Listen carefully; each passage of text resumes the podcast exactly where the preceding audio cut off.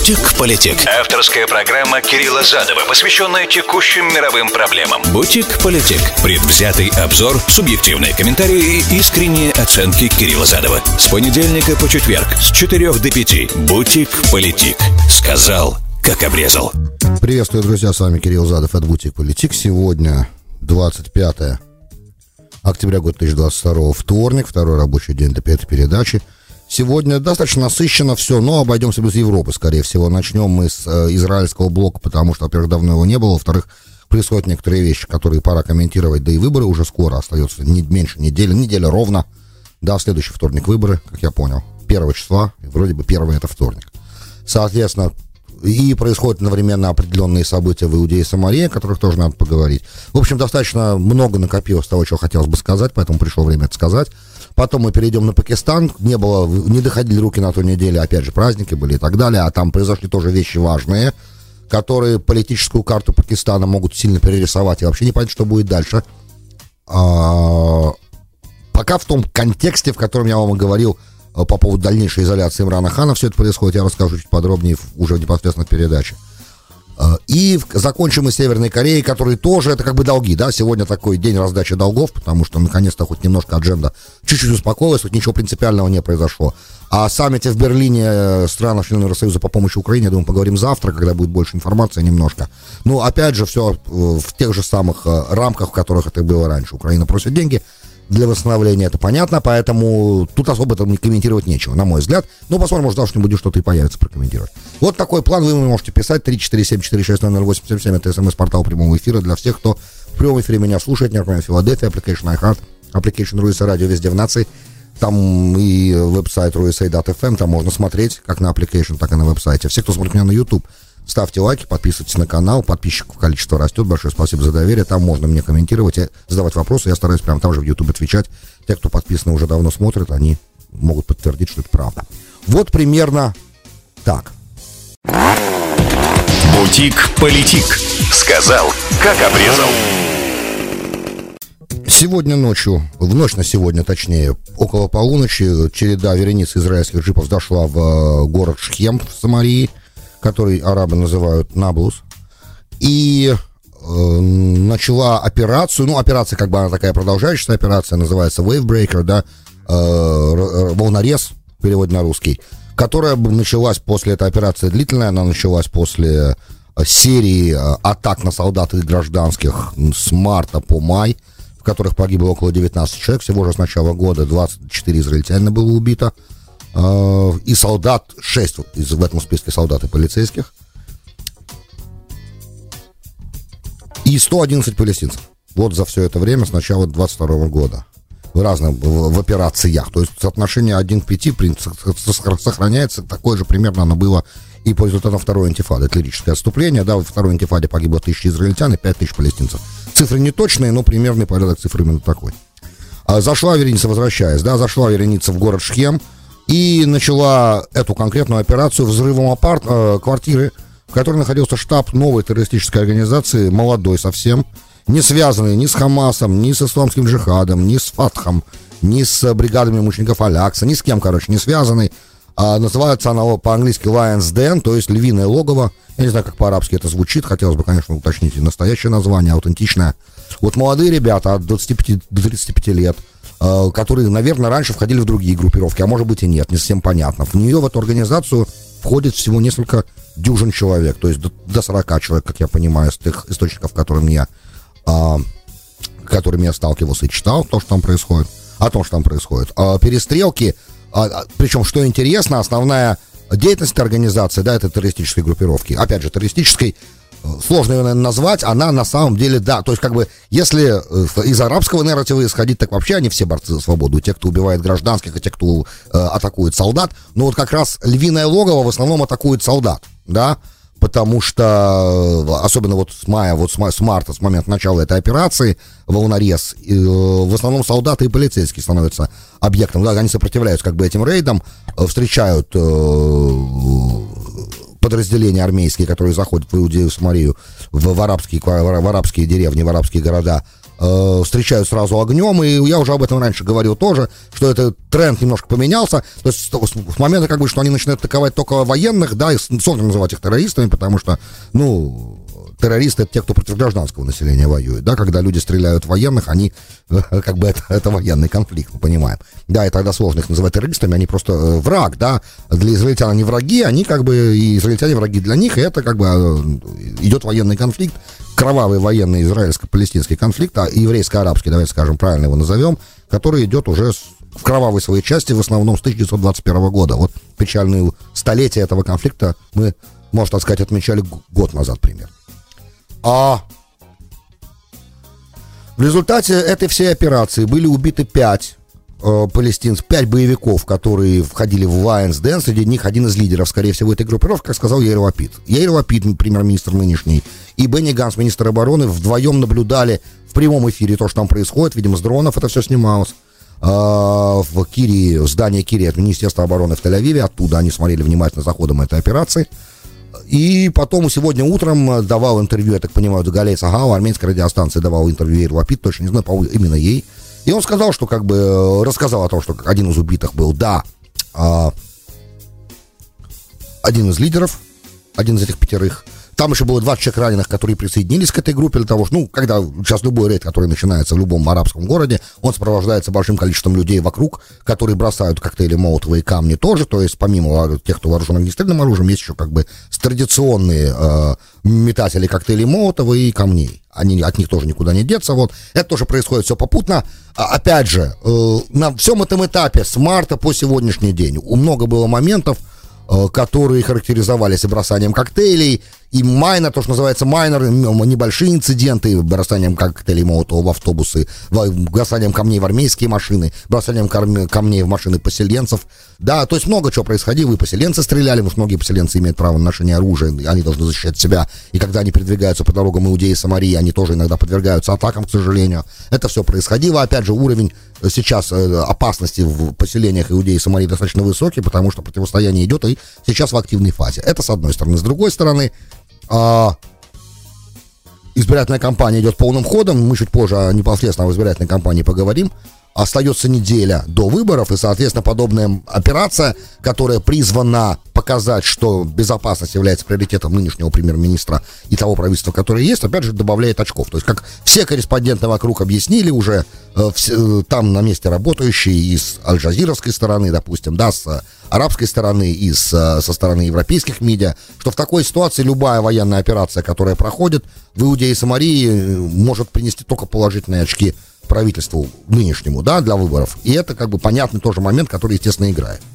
А, и это все, с одной стороны, как бы, понятно, и, с одной стороны, все это приносит определенную... То есть, опять же, у, у, задача на, на, самом, на самом раннем этапе уничтожить эту группировку, понятная, потому что эта группировка, на самом деле, она вызывает беспокойство и у палестинской автономии, тоже у ее властей, я имею в виду Махмуда Аббаса и его окружения, потому что они не связаны, ни с кем не аффилированы, и они, э, на самом деле, лакмус, да, они показывают, насколько палестинская автономия, руководство ее потеряло контроль в больших, большом, на больших территориях Иудеи и Самарии, да, то есть в, в зоне А, да, где они должны были бы, по идее, да, э, осуществлять тотальный полный контроль и не допускать никаких э, вооруженных формирований помимо них, да, то есть как бы монополия на насилие, на самом деле, с точки зрения договоров Осло, уж простите меня за то, что я сейчас это привожу, да, она должна была быть у палестинской автономии. И изначально, в принципе, у палестинской автономии было достаточно власти для того, чтобы, ну, по крайней мере, каким-то образом эту монополию поддерживать. При том, что понятно, что, что, что существовали в Иудее и Самарии структуры, э, организации, э, боевые группы Хамаса, Исламского джихада и других группировок, там, Popular Front, Народного движения, Народного фронта освобождения Палестины, марксистской группировки. Разные были группировки, есть они, кстати, тоже, которые помимо э, палестинской, помимо Фатаха, его боевого крыла и палестинской полиции, да, которые непосредственно подчиняются руководству палестинской автономии. Когда-то они назывались, по-моему, Танзим еще во времена, когда Баргути был руководителем этого Танзима перед началом Второй Интифады. Они все...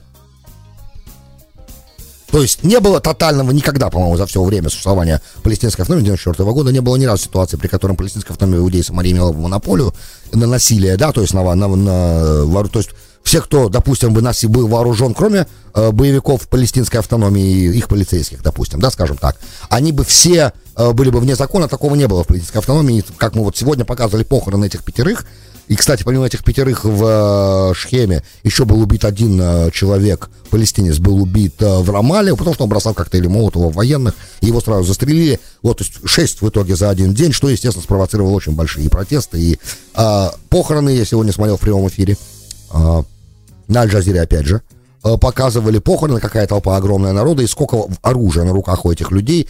Все похороны сопровождались невероятным количеством стрельбы в воздух, очень шумно.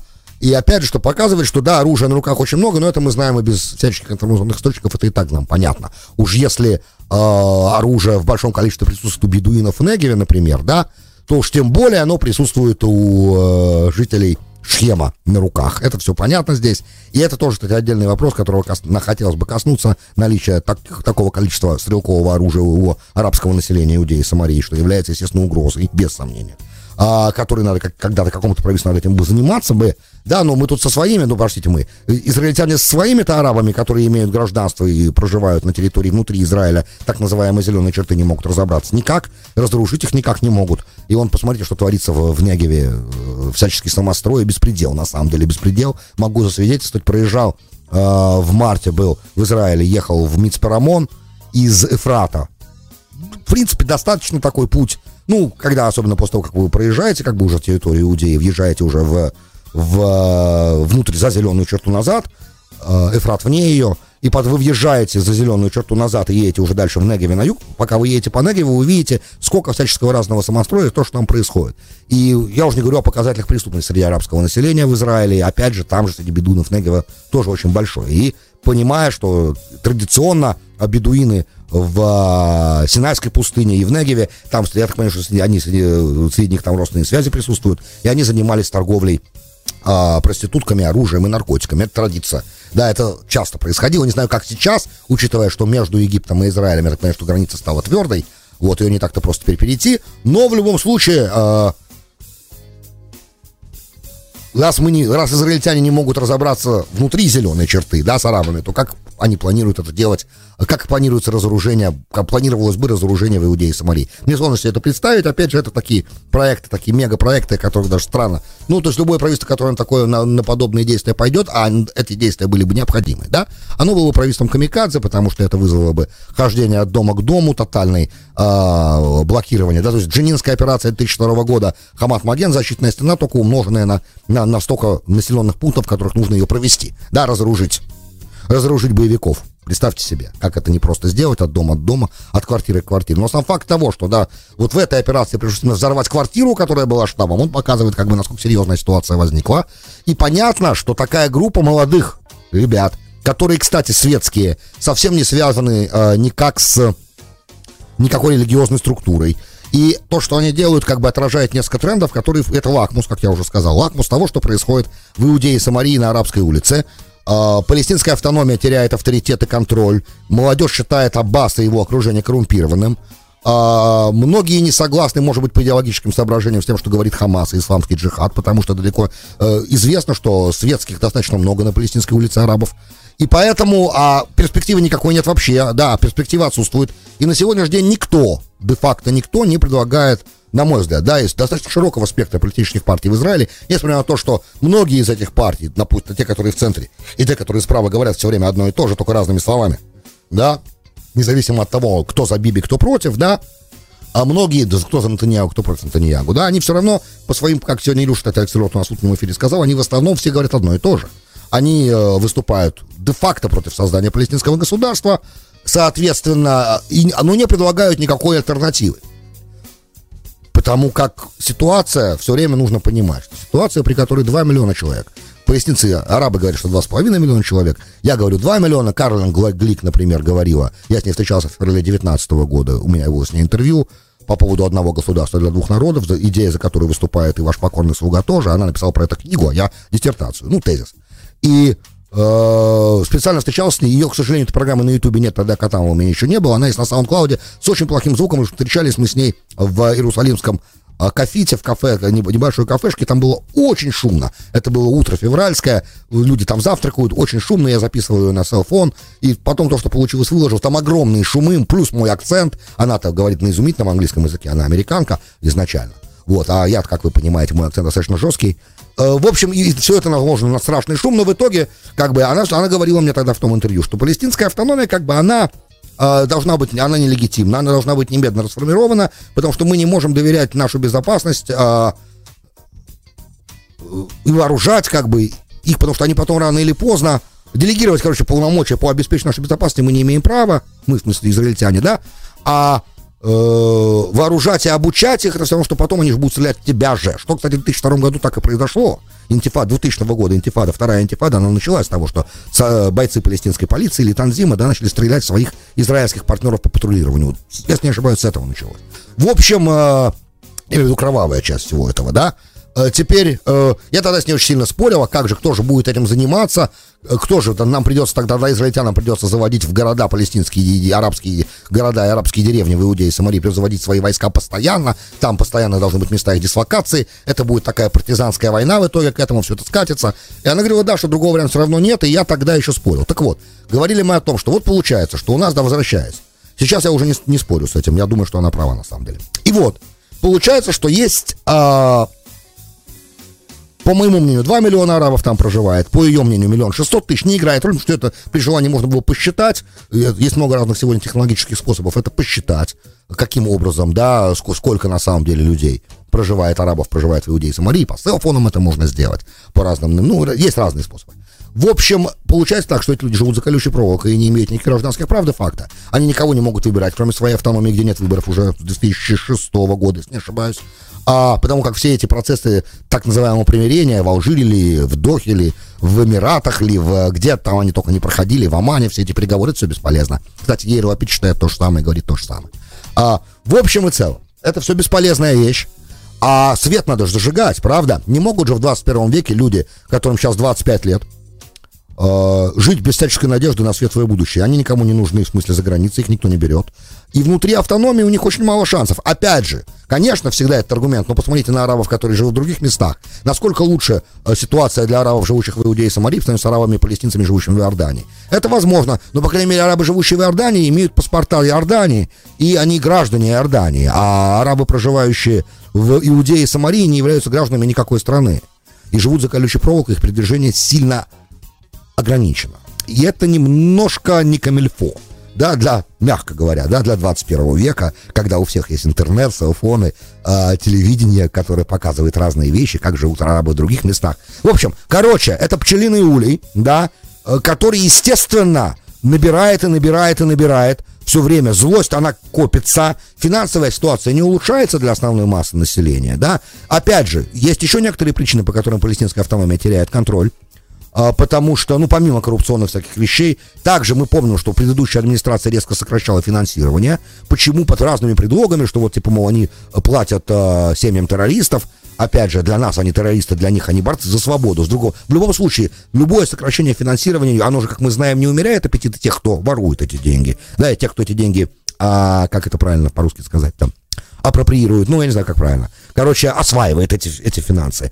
То есть в итоге из этого дождя денежного, который проливается на палестинскую автономию, да, все равно, да, что-то будет украдено, что-то прольется на зарплаты, по крайней мере, тем людям, которые на автономию работают. И, как известно, э, на автономию работает около, кормится от палестинских структур палестинской автономии около миллиона человек из, скажем, двух миллионов, которые проживают в Иудее и Самарии. Когда вы уменьшаете финансирование, вы ставите этих людей на грань, как бы, на грань нищеты. И это они и так-то, как бы, достаточно бедные люди, а вы их ставите на грань нищеты. И это проблема, и нужно что-то с этим было делать, но тогда было принято решение жестко на них давить, чтобы они приняли план Трампа, который хороший план, я всегда об этом говорил, по крайней мере, он реалистичный был план, и там были вещи, которые интересные вещи, но автономия его сразу не приняла изначально, потому что до этого было перенесено посольство в Иерусалим.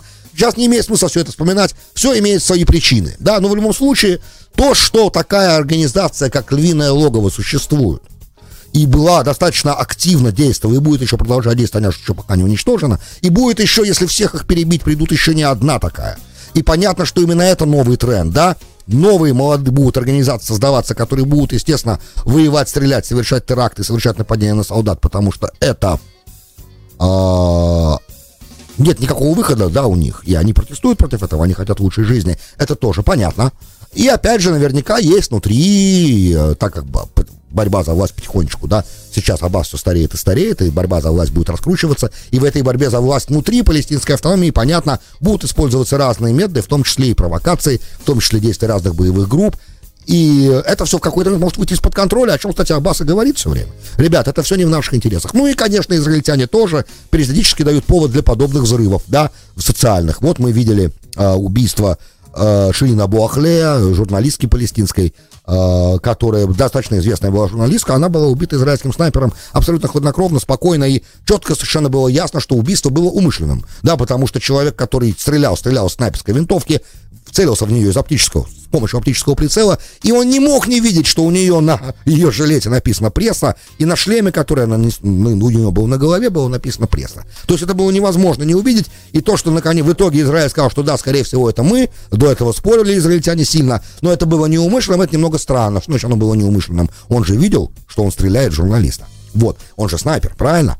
Поэтому и он не один раз в него выстрелил. Поэтому... Э- И ясно совершенно здесь, что идет такой cover-up, да, то, что называется cover-up, прикрытие. И понятно, что когда нет э, никакой справедливости, и, по... и ясно было совершенно, что израильтяне, конечно, своего солдата не отдадут, да, который это сделал. Это абсолютно понятно и точно, но оно же не может никак способствовать никакому умиротворению. То есть впереди, с точки зрения военной, да, впереди у Израиля очень-очень много еще... беспорядков на территориях, они никуда не денутся. Опять же, и потому, что не делается главное, да, не решается проблема в корне. Рассказывают все время, да, Натаньягу, Либерман, многие рассказывали про то, что должна решаться арабская проблема, она должна решаться через э, диалог с арабскими странами другими. Этот диалог теперь есть. Подписаны договоры с Эмиратами, с Бахрейном, с Марокко, э, нормальное понимание из Саудовской Аравии, может, не прямые контакты, но они есть. Все, короче, есть. С Иорданией есть мирный договор давным-давно, с Египтом давным-давно. Диалога с арабами хоть отбавляй. Это никак не помогает решать палестинскую проблему. Значит, нужно как-то поменять. Да, странно было бы делать то же самое, одно и то же, как говорил Эйнштейн, да, по-моему, и ожидать потом другого, а, а, как это, дру, outcome, да, другую, других последствий. То есть ясно совершенно, что эта схема не работает, и надо как-то решать вопрос, потому что для израильской безопасности нет, на самом деле, с моей точки зрения, только с моей, более важной и серьезной угрозы, чем а, палестинская, чем нерешенный как бы арабский вопрос в Иудее и Самарии. Да, отсутствие израильского суверенитета в Иудее и Самарии, на мой взгляд, является самой главной причиной, по которой все это и происходит. Если бы уже решался вопрос, и был бы зажжен какой-то свет, да, то, может быть, уже могло, можно было бы потихонечку-потихонечку из этой ситуации выходить. Но пока никакого света не зажигается, те ребята в темноте, раз, там, где темно, там начинаются всякие разные брожения, разные другие новые террористические боевые группы. И это впереди, в этом году, скорее всего, мы еще видеть будем немало. Относительно выборов все очень просто. Похоже, что, исходя из тех всех опросов, которые были, пока никто не набирает, ни, ни, ни та группа, ни другая не набирает того, что называется decisive, да, такой, такой коалиции, которая бы прочно стояла. Я такую коалицию называю шестьдесят пять хотя бы мандатов. Пока не получается так, потому что коалиция из шестидесяти одного, она очень опасна. Почему? В любой момент может развалиться. Любая партия начинает э, требовать чуть-чуть больше, да, не, или становится не согласна с чем-то чуть больше, и коалиция разваливается, страна идет на новые выборы. шестьдесят один на пятьдесят девять это мало. Но не совсем понятно, как еще себя поведут арабы, пройдет ли э, Мансур Аббас избирательный барьер. Если да, может быть, он станет новым партнером. Он теоретически может быть партнером и Нетаньягу тоже. Непонятно, кто будет делать короля после следующих выборов. Будет ли это Итамар Бен-Гвир, э, крайне правый, да, которому четырнадцать мандатов. Пророчат сейчас опросы. Потому что одно дело опросы, другое дело реальное голосование. Самое главное, сколько людей придет голосовать. Это самое главное, потому что от того, сколько придет голосовать, очень-очень-очень многое зависит. Если вы слышите меня сейчас, и вы гражданин Израиля, и живете в Израиле, и имеете право голосовать, я убедительно вас прошу прийти на избирательные участки и это сделать. Глядишь, может быть, тогда э, следующее правительство будет более стабильным. Я лично ничего против ни Нафтали Беннета, ни Яира Лапида, как премьер-министр, не имею на самом деле. И против Бенни Ганц тоже ничего. Достаточно, по-моему, профессиональные ребята. Бутик Политик. Сказал, как обрезал. Добро пожаловать в Бутик Политик, сейчас вторая, с вами Кирилл Задов, сегодня двадцать пятого октября года две тысячи двадцать второго, вторник. Корея, как обычно, пострадала, да, во всей этой истории в итоге. Израиль взял весь сегмент, поэтому Пакистан. Пакистане вот что произошло. Значит, в эту пятницу электро... комитет по выборам, да, комиссия по выборам, признала, приняла постановление, по которому бывший премьер-министр, которого в результате а, вотума недоверия вынесенного в парламенте, Имран Хан, да, который был с восемнадцатого года по двадцать второй год премьер-министром, но до конца срока не усидел, да, пятилетнего, его сбросили через техничный заговор, а, и нынешний премьер-министр, и партия «Мусульманская лига», да, во главе с Шахбазом Шарифом, братом того премьер-министра, который, Навваза Шарифа, который коррупции избегает обвинений, убежал из страны, по-моему, потом вернулся, потом опять убежал, там сложная история на самом деле, но неважно. Короче, они его сбросили, и он после этого начал, естественно, кампанию активную. И сейчас, по всем опросам, Имран Хан является самым популярным пакистанским политиком. Напомню, что он бывший чемпион мира по крикету, был когда-то пакистанским плейбоем номер один, потом э, религия зашла в его голову, и он стал э, достаточно э, убежденным таким, да, э, стал э, мус- мусульманином. Он был мусульманин, просто он никогда не был известен тем, что он соблюдал так э, активно закон, но он стал соблюдать закон активно и благочестивым стал человеком, соответственно, и опять же для Пакистана это очень важно все, и популист, естественно, что дает ему огромные, на самом деле, очки. Теперь он дисквалифицирован этой комиссией для участия в, в, в то есть он не может быть даже членом парламента. Почему? В чем его обвиняют? В том, что он принимал, когда был премьер-министром, подарки от разных иностранных государств, от разных государств и их лидеров, и некоторые из них потом продавал. В этом его обвиняют. И при этом также он не может быть членом парламента, потому что он допускал разные высказывания, которые член парламента не имеет права допускать. В общем, эта дисквалификация действует по решению этого до конца каденции нынешнего парламента, которая в августе двадцать третьего года должна закончиться, и тогда следующие выборы должны быть назначены в любом случае. Сам же Имран Хан, как мы знаем, компанирует сейчас, ведет кампанию за проведение выборов немедленно. У Пакистана очень тяжелая экономическая ситуация. Он очень сильно пострадал от мирового кризиса, от пандемии. Его валюты, валютные резервы сейчас на самом минимальном уровне за всю его историю. Ну и от потопа, который произошел там э, несколько месяцев назад и месяц назад еще он там проходил, продолжался. Треть, более миллиона людей, короче, остались без крова. Около тридцать миллионов, в принципе, сильно пострадали. Э, до сих пор жилья нет у этих людей. Я уж про урожай ничего не говорю, просто огромная часть Пакистана оказалась затоплена, чуть ли не треть территории страны. Очень большая территория. И естественно, что он, так как он идет на антикоррупционной платформе, он всегда говорил, что те, кто меня обвиняют в коррупции и воровстве, у них у самих рыло, рыльце совсем-совсем в пуху. Ну и правда, не было ни одного руководителя Пакистана за последние, может быть, двадцать лет, который бы не был замешан в коррупционных каких-то страшных скандалах, не получал бы тюремные сроки, которого бы не судили за коррупцию, Которому, которому не проходилось бы уезжать из Пакистана для того, чтобы избежать судебного преследования. В общем, Имран Хан недалеко от истины уходит. Но сместили его, естественно, военные, потому что он утверждает, что все это было политически мотивировано, потому что военными, потому что он впал в немилость военных. Военное — это государство в государстве. Я вам уже в предыдущих программах про Пакистан об этом рассказывал. И военная, особенно междисциплинарная секретная служба, ай эс, да, вот это вот, или ай эс эс, ай эс эс, простите, Interdisciplinary Security Service, да, они называются. А они стоят, скорее всего, за убийством Беназир Бхутто в декабре две тысячи седьмого года. И как намек на то, что может произойти, если дальше продолжать противостояние, вот буквально позавчера или вчера, уже все дни смешались у меня, в Кении был застрелен, э, в Кении, был застрелен проживающий в Кении известный пакистанский журналист Аршад Шариф, который, как сказала полиция, оказался случайной жертвой. Там была перестрелка между полицией и преступниками, и на перекрест, под перекрестный огонь попал этот журналист пакистанский, который вдруг там случайно так оказался, и на самом деле не должен был там быть, но оказался. Вот он уехал из Пакистана, бежал, потому что он получил угрозы о том, что они с ним разберутся, они его убьют, как бы кто они, непонятно. Но обычно, когда такие вещи происходят, ясно, что он в своих телевизионных программах, был телевизионным журналистом очень известным в Пакистане, очень критиковал, естественно, коррупцию во власти и, естественно, военных, да, потому как военные, власть неотделимы тоже в Пакистане. Это момент, который, на который Беназир Бхутто упирала. Не то, что Беназир Бхутто покойная была, так уж совсем свободна от коррупции. Ее э, муж Ализар, Ализар Дари, по-моему,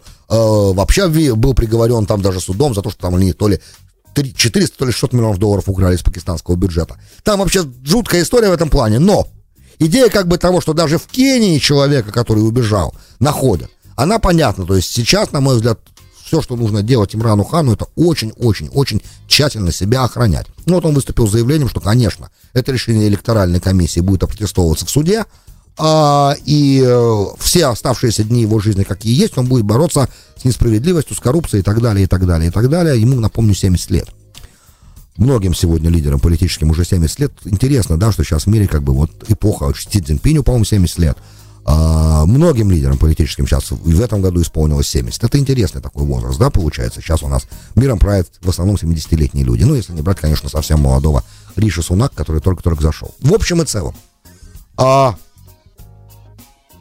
ситуация может в Пакистане выйти из-под контроля, то, что я всегда пытаюсь сказать. Вот в последнее время наблюдаем, пока никакого просвета и никакого улучшения вообще даже не намечается. И опять же, можно себе представить, что может в Пакистане произойти, если ребята решат, что им нужно от Имрана Хана избавляться. Но если в итоге он добьется внеочередных выборов, он реальная угроза для сегодняшнего пакистанского политического истеблишмента. И я, я думаю, что из этого он сделает все необходимые выводы и побережется. Друзья, большое спасибо, что были со мной. С вами был Кирилл Задов и слушали Бутик Политик. До встречи завтра и оставайтесь, пожалуйста, в безопасности. Бутик Политик. Сказал, как обрезал.